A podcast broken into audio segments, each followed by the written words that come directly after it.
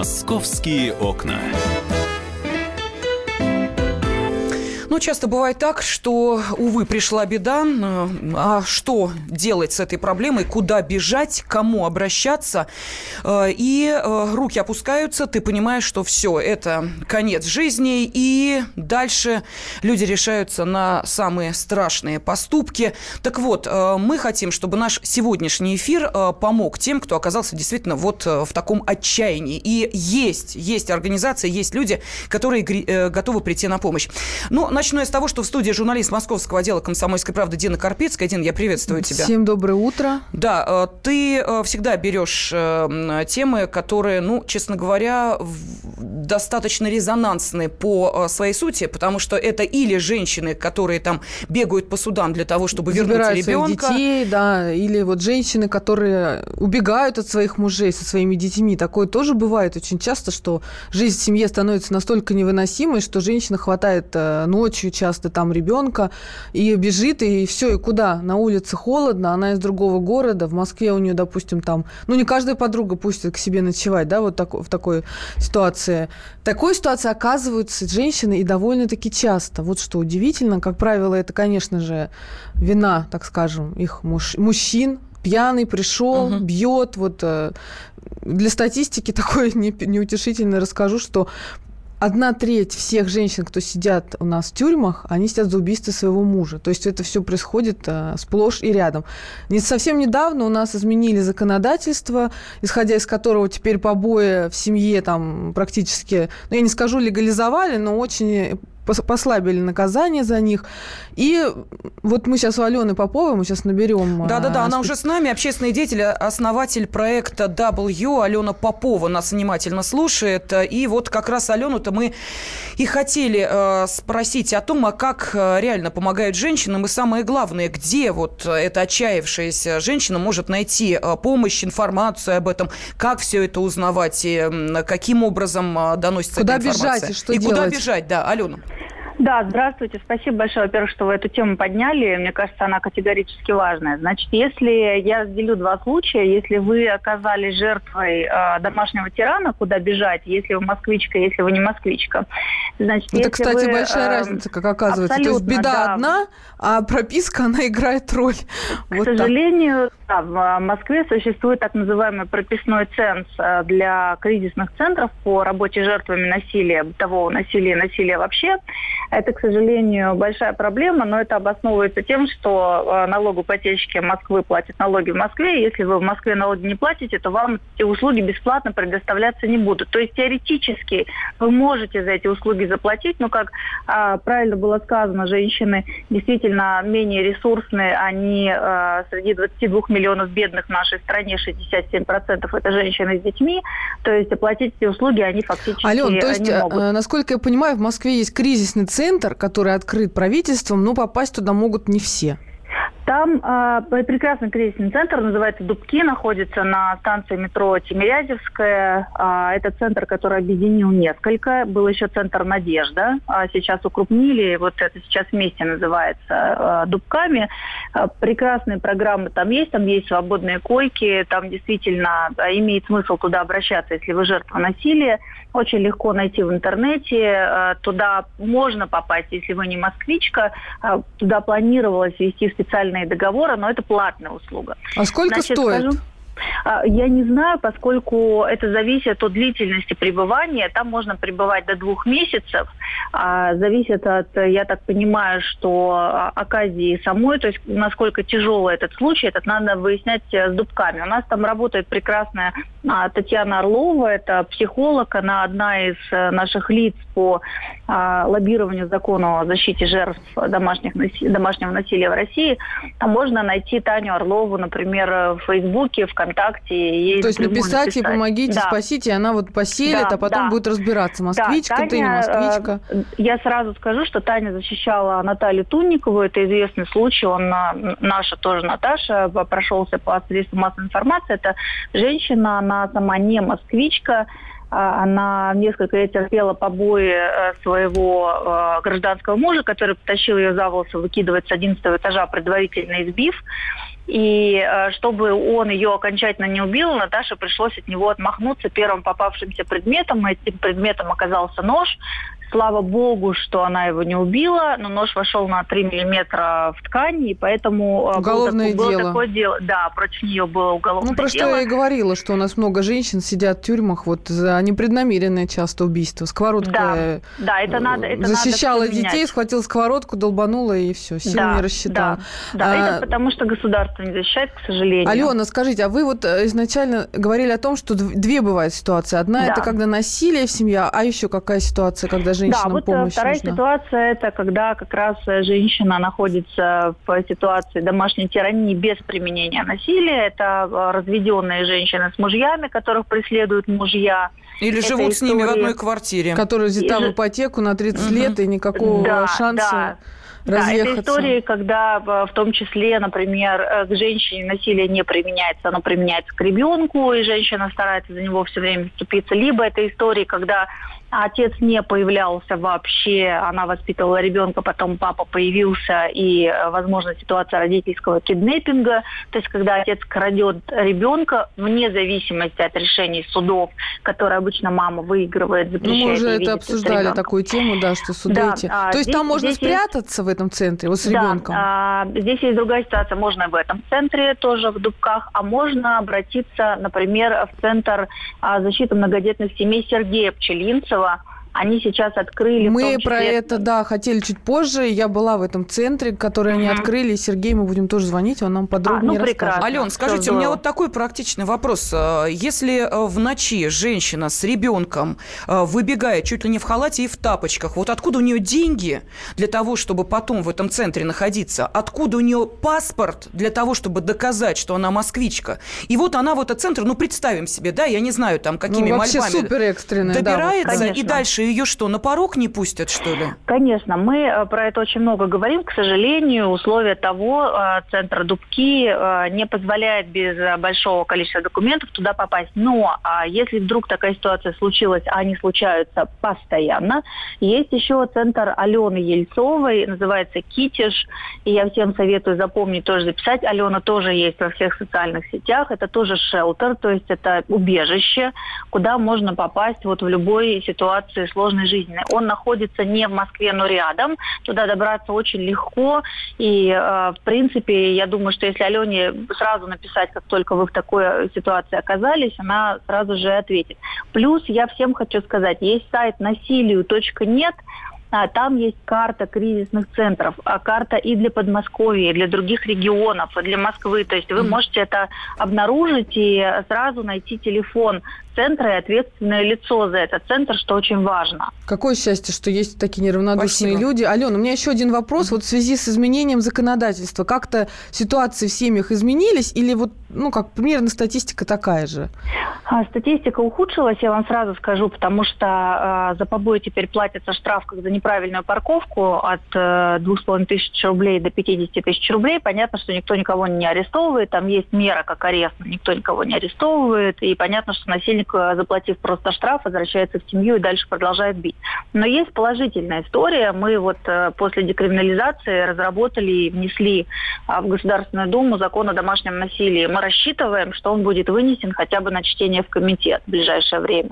Будем следить за, эти, за этим законопроектом важным. Э, Спасибо огромное. Общественный деятель, основатель проекта W, Алена Попова была с нами на связи. Но я смотрю, э, Дин, не так много времени. Э, Давай тогда общение с Сергеем Челинцевым Перенесем. перенесем, да, на следующую часть. Я пока могу рассказать примерно про этот центр, который они открыли, да, у них как случилось. Сергей Пчелинцев, он вообще очень много лет занимается помощью семьям такой конкретной. То есть вот много у нас женщин в стране с детьми, которым просто нечего есть иногда, не на нечего надеть, там, не в школу пойти, нет рюкзака, нет там тетрадок, ручек, вообще элементарных вещей. Там бывают истории, когда, э, и, э, не побоюсь этого слова, батюшки бросают своих жен, там а они любят очень многодетных, да, ну, Мгм, семьи мгм. многодетные создавать. Там много ситуаций, когда женщина с семью детьми одна, с пятью детьми одна, в деревне, нету дров, чтобы топиться. То есть, ну, вообще ситуация ну, вот на грани.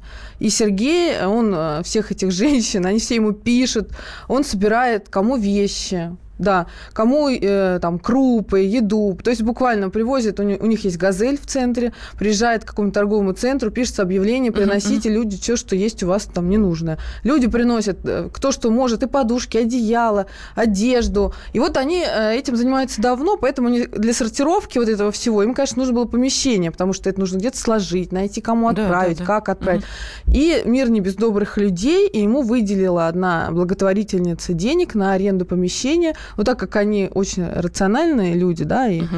э, используют все, что можно для помощи, они в этом помещении организовали еще вот такой центр кризисный для женщин, там можно пожить недолго. Мы сейчас расскажем, кто там да, жил. и вот Дина, кстати, э, побывала в этом центре, увидела, что за условия там, и через 4 минуты мы пообщаемся и с самим координатором Центра защиты и помощи семьям движения в защиту детства Сергеем Челинцевым, ну и, конечно, с нами в студии остается журналист московского отдела Дина Карпицкая. Московские окна.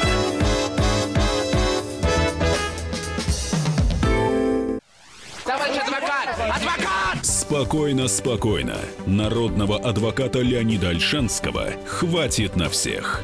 Юридические консультации в прямом эфире. Слушайте и звоните по субботам с 16 часов по московскому времени.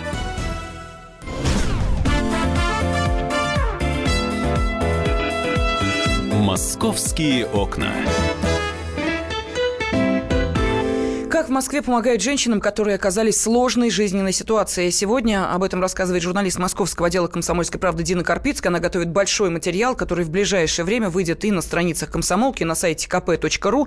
Но и для того, чтобы видеть все своими глазами, Дина побывала в одном из таких э, центров защиты и помощи семьям. Он называется «Движение в защиту детства». И сейчас координатор этого центра Сергей Пчелинцев с нами на связи. Сергей Александрович, здравствуйте. Э, здравствуйте. Здравствуйте, Сергей. У нас к вам буквально вот э, один вопрос, но очень важный. Как, что, чего не хватает нашим женщинам? Вот чем вы им помогаете? Вы сейчас не рассказываете про центр конкретной помощи. Я там была, я сама расскажу и напишу. Вот по всей России, что, какие вещи собираете, где вы их собираете и что нужно, какая острая необходимость существует? Вкратце могу вам описать так. Мы работаем с 2010 года. У нас организация официальная. Мы находим людей на местах, таких же неравнодушных родителей, которые по нашим документам открывают такие же центры помощи в разных городах России. Э, все это делается абсолютно безвозмездно, то есть без какого-либо финансирования, чистым, активным, голым энтузиазмом людей. Ну, я знаю, а, что мне... вы там и гречку берете, и горохом берете помощь, и сапогами зимними. Конечно, потому что у нас очень много приезжает мам с деревень, действительно, кого вы, мужья выгнали, кто-то остался без работы, кто-то погорельцы. То есть это идет массово, конечно. Местные власти, даже если приходит соцзащита, помочь ничем не могут, кроме того, что положено по закону. Отобрать а детей и поместить в детский дом, вот положено, правильно я понимаю? И предлагать сразу отобрать детей, поместить в детский дом, потому что детям, понятно, в такой ситуации оставаться на улице нельзя, Э, родители mm-hmm. эти центры не берут, и тут же их разлучают, и родители идите куда хотите. Вот в чем проблема. Кризисных центров таких, они существуют только на общественных началах. Угу. Вам большое спасибо за спасибо, ту работу, Сергей. которую вы делаете. Я просто наблюдаю за вами, за вашей работой. Вот, ну, в Фейсбуке я подписана. Там иногда бывают такие душераздирающие истории, за которые я даже не могу браться, потому что я не чувствую, что мне хватит вот моральных сил. Там... Дин, получается э, страшная ситуация, когда женщина бежит от мужа, тирана, и бежит от ужас социальных служб, которые да. должны а, отобрать, э, ну, нет, для блага детей, для того, чтобы было тепло, сытно, хорошо, ну, какое-то ну, время, купите но без еды мамы. вот сюда, в эту семью, помогите едой, это же видно, что хорошая мать, не пьяница, ничего. Вот такая ситуация. Дом сгорел, жить негде, нужно помочь дом построить. Вот, вот что нужно, а не отобрать детей, а мать пойдет по миру. И, и что будет с этой женщиной, сама понимаешь, да? Ну вот сейчас а, член Комитета Совет Федерации по социальной политике Валентина Петренко а, также с нами на связи. Валентина Александровна, здравствуйте, приветствуем вас. Здравствуйте, Дим, да, здравствуйте. Здравствуйте, Валентина Александровна. Тема Вы... на самом деле очень серьезная, очень важная. Недаром э, в России впервые появляется концепция, э, которая будет работать, стратегия в области женщин. И, безусловно, один из э, основных вопросов, это, конечно, защита прав, права, прежде всего, женщины и, значит, и ребенка, значит, семьи на достойные, нормальные условия жизни. Вот э, привели сейчас пример по Москве, а я приведу вам пример по Липецку. Я недавно была в Липецке и была просто потрясена потрясающим центром, простите за тавтологию, который сделали для того, чтобы туда шли не только женщины. Есть и мужчины одинокие, у которых умерла жена, и вот он э, без э, дом сгорел, и тоже с тремя детьми находится в этом центре. И в этом центре не просто из-за побоев кто-то находится, но и те люди, которые, например, потеряли, вот именно женщина э, работает, тоже один ребенок у нее, но работу она потеряла в сельской местности. Она приехала, и они не просто там ночуют, вот э, просто переживают ситуацию. С ними продолжают работать в каком плане? Э, детей учат более того, значит, э, мамам ищут работу, которую они могут совмещать, пока, предположим, построится дом или там ремонт будет произведен и так далее. А, значит, э, им помогают получить другую специальность. А, то есть они не находятся сами по себе просто в комнате. Поэтому такие центры очень важны. Их возят в театры, им показывают всю жизнь, которая вокруг, э, которой пользуются нормально, извините за это, может быть, слово, пользуются, но участвуют в этой социальной жизни нормальные люди, у которых все хорошо дома. Поэтому такие центры, безусловно, важны. Валентина люди... Александровна, скажите, а вот эта концепция, которая у нас сейчас в стране разрабатывается, да. а что да. она включает, если вот вкратце, что а, там будет? Вот создание таких центров, может быть? То есть это, это, конечно, безусловно, это одно из важнейших направлений оказания помощи женщинам, попавшим в сложные жизненные ситуации. Но и вопрос трудоустройства, и профессиональной ориентации как женщину подготовить, чтобы она, выйдя из декретного отпуска, могла продолжать работу, чтобы ей не отказывали в этой работе. Хотя у нас по закону так и прописано, но э, де-факто получается по-другому.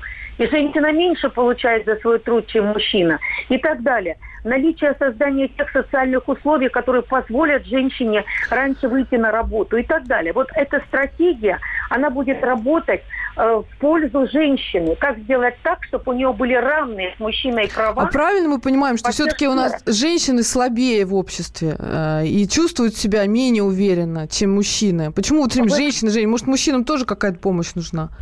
Вы знаете, я бы не сказала так, что женщины у нас слабее, чем мужчины, потому что на них э, вся тяжесть, во-первых, семьи, э, когда она отвечает за все, начиная от еды, воспитания ребенка. Не, морально, конечно, они сильнее, я имею в виду вот они, так вот они, по статусу. Они сильнее, но защищены в плане э, того, чтобы э, представлять интересы таких же, как и она сама, в обществе и в политике, и работая руководителями и среднего, и малого звена, и при создании тех или иных э, оказания помощи своего бизнеса, пусть, пусть даже самого маленького. Здесь нужна помощь женщинам, потому что на женщине лежит очень э, великий божественный дар родить ребенка. Но вместе с тем она эти годы, которые даже получив образование, она должна обязательно посвятить ребенку никому другому. Потому что ну, маленький грудной ребенок... Ну, конечно, а не бегать да. на работу и каждый понятно, день. что когда она приходит, вдруг ей некий руководитель такой, знаете, э, весь из себя великий, говорит, в кавычках, иногда, работая там директором учреждения небольшого, извините, вам сколько лет? Она говорит, 33, у вас сколько детей? Трое или двое? Ну, говорит, вы знаете, лучше нам взять помоложе, семьи, без детей. Вот да, такое есть, к сожалению. Не должно.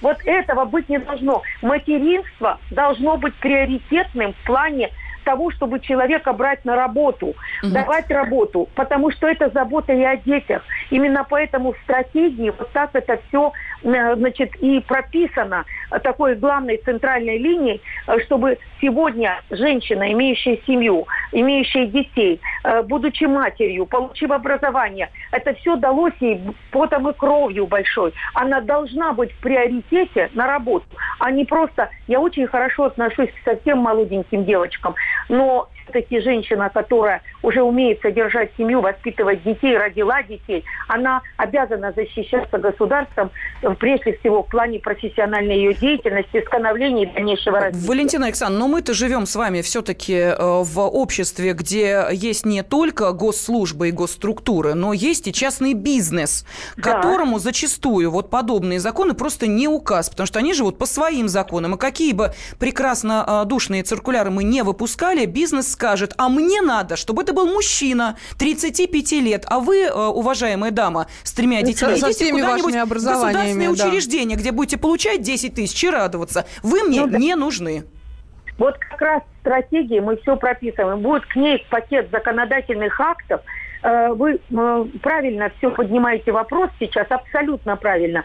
Ну, не хотят, значит, заставим. Заставим законодательно, заставим финансово, заставим налогово. Вот. И так далее. То есть создадим такие условия, при которых выгодно будет принимать женщину, мать, женщину, имеющую семью и родившую детей – не только для себя, но и для страны, для государства. Если все так будет, то, конечно, такие кризисные центры, вот о которых мы говорили, их стан- станет меньше, и они будут меньше нужны, потому что женщина будет более уверена в себе. Зачем ей бежать куда-то, когда у нее есть деньги, она пойдет, снимет квартиру там на первое время. И, ну, дай бог, чтобы так все было. Я вот... Да, ну и э, есть другая ситуация, когда женщина э, только тем и занималась, что, собственно, воспитывала детей при богатом муже, а потом да. получается так, что а теперь ты мне не нужна, я... Образования у тебя нет, опыта работы да, нет. Меняю, вот, знаешь, как это в анекдоте, одну э, по 40 на две по 20. Вот так примерно э, Вот происходит. только что, помнишь, я обсуждала супруга, э, невестка Тельмана Исмаилова. 10 лет просидела, двоих детей родила. Сейчас в монастыре живет, потому что у нее ни профессии, ничего нет.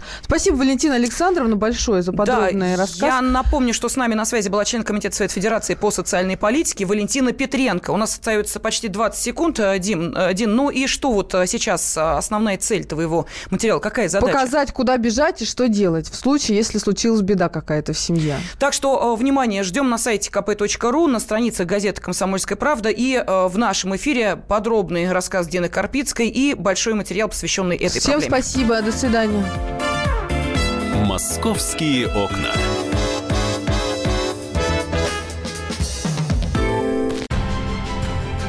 Будьте всегда в курсе событий. Установите на свой смартфон приложение «Радио Комсомольская правда». Слушайте в любой точке мира. Актуальные новости, эксклюзивные интервью, профессиональные комментарии. Доступны версии для iOS и Android. «Радио Комсомольская правда». В вашем мобильном.